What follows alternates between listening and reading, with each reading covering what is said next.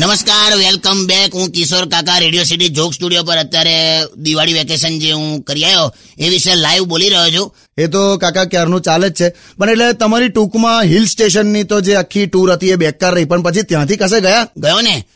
ફોરેસ્ટમાં જઈ આવ્યો ગીર ફોરેસ્ટ ત્યાં તો બધું બરાબર હતું ને ત્યાં તો લા જીવ પર આવી ગયેલું બધું કેમ એટલે અમે બસમાં ફોરેસ્ટમાં ફરતા હતા તો તારી કાકીએ એવી પોક મૂકી કે મારે સિંહ સાથે સેલ્ફી પડાવો છે કરાય આવું ના ના આ- આ- આ ના કરાય હા બધું થાય હવે મજા આવી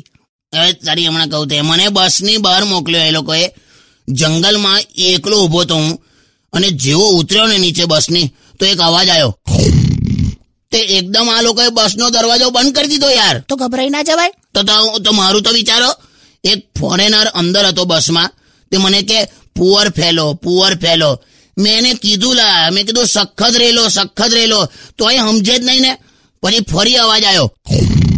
તો કોઈકે કીધું કે આ એનિમલ ચેનલ વાળા ખરા ને એ લાઈવ સિંહ આમ માણસને ફાડી ખાઈને એનું શૂટિંગ કરે છે કે તો મેં કીધું લા ઓછે એમાં મને હીરો બનાવવાનો તો પછી મ- મન તો એટલું બધું ગભરામણ થઈ ગઈ ને તો મેં તો બસનો દરવાજો તોડી નાખ્યો યાર અને અંદર ગયો ત્યારે આ લોકોને એવું થયું કે હવે તો બસનો દરવાજો તૂટેલો છે એટલે સિંહ ગમે ત્યારે અંદર આવી શકે ત્યારે છેક આ લોકોએ બસ ઉપાડી બોલ નોનસેન્સ જેવા આખી વાતમાં સિંહ સાથે સેલ્ફી તો રહી જ ગઈ ને બે તું મારી સેલ્ફનું વિચાર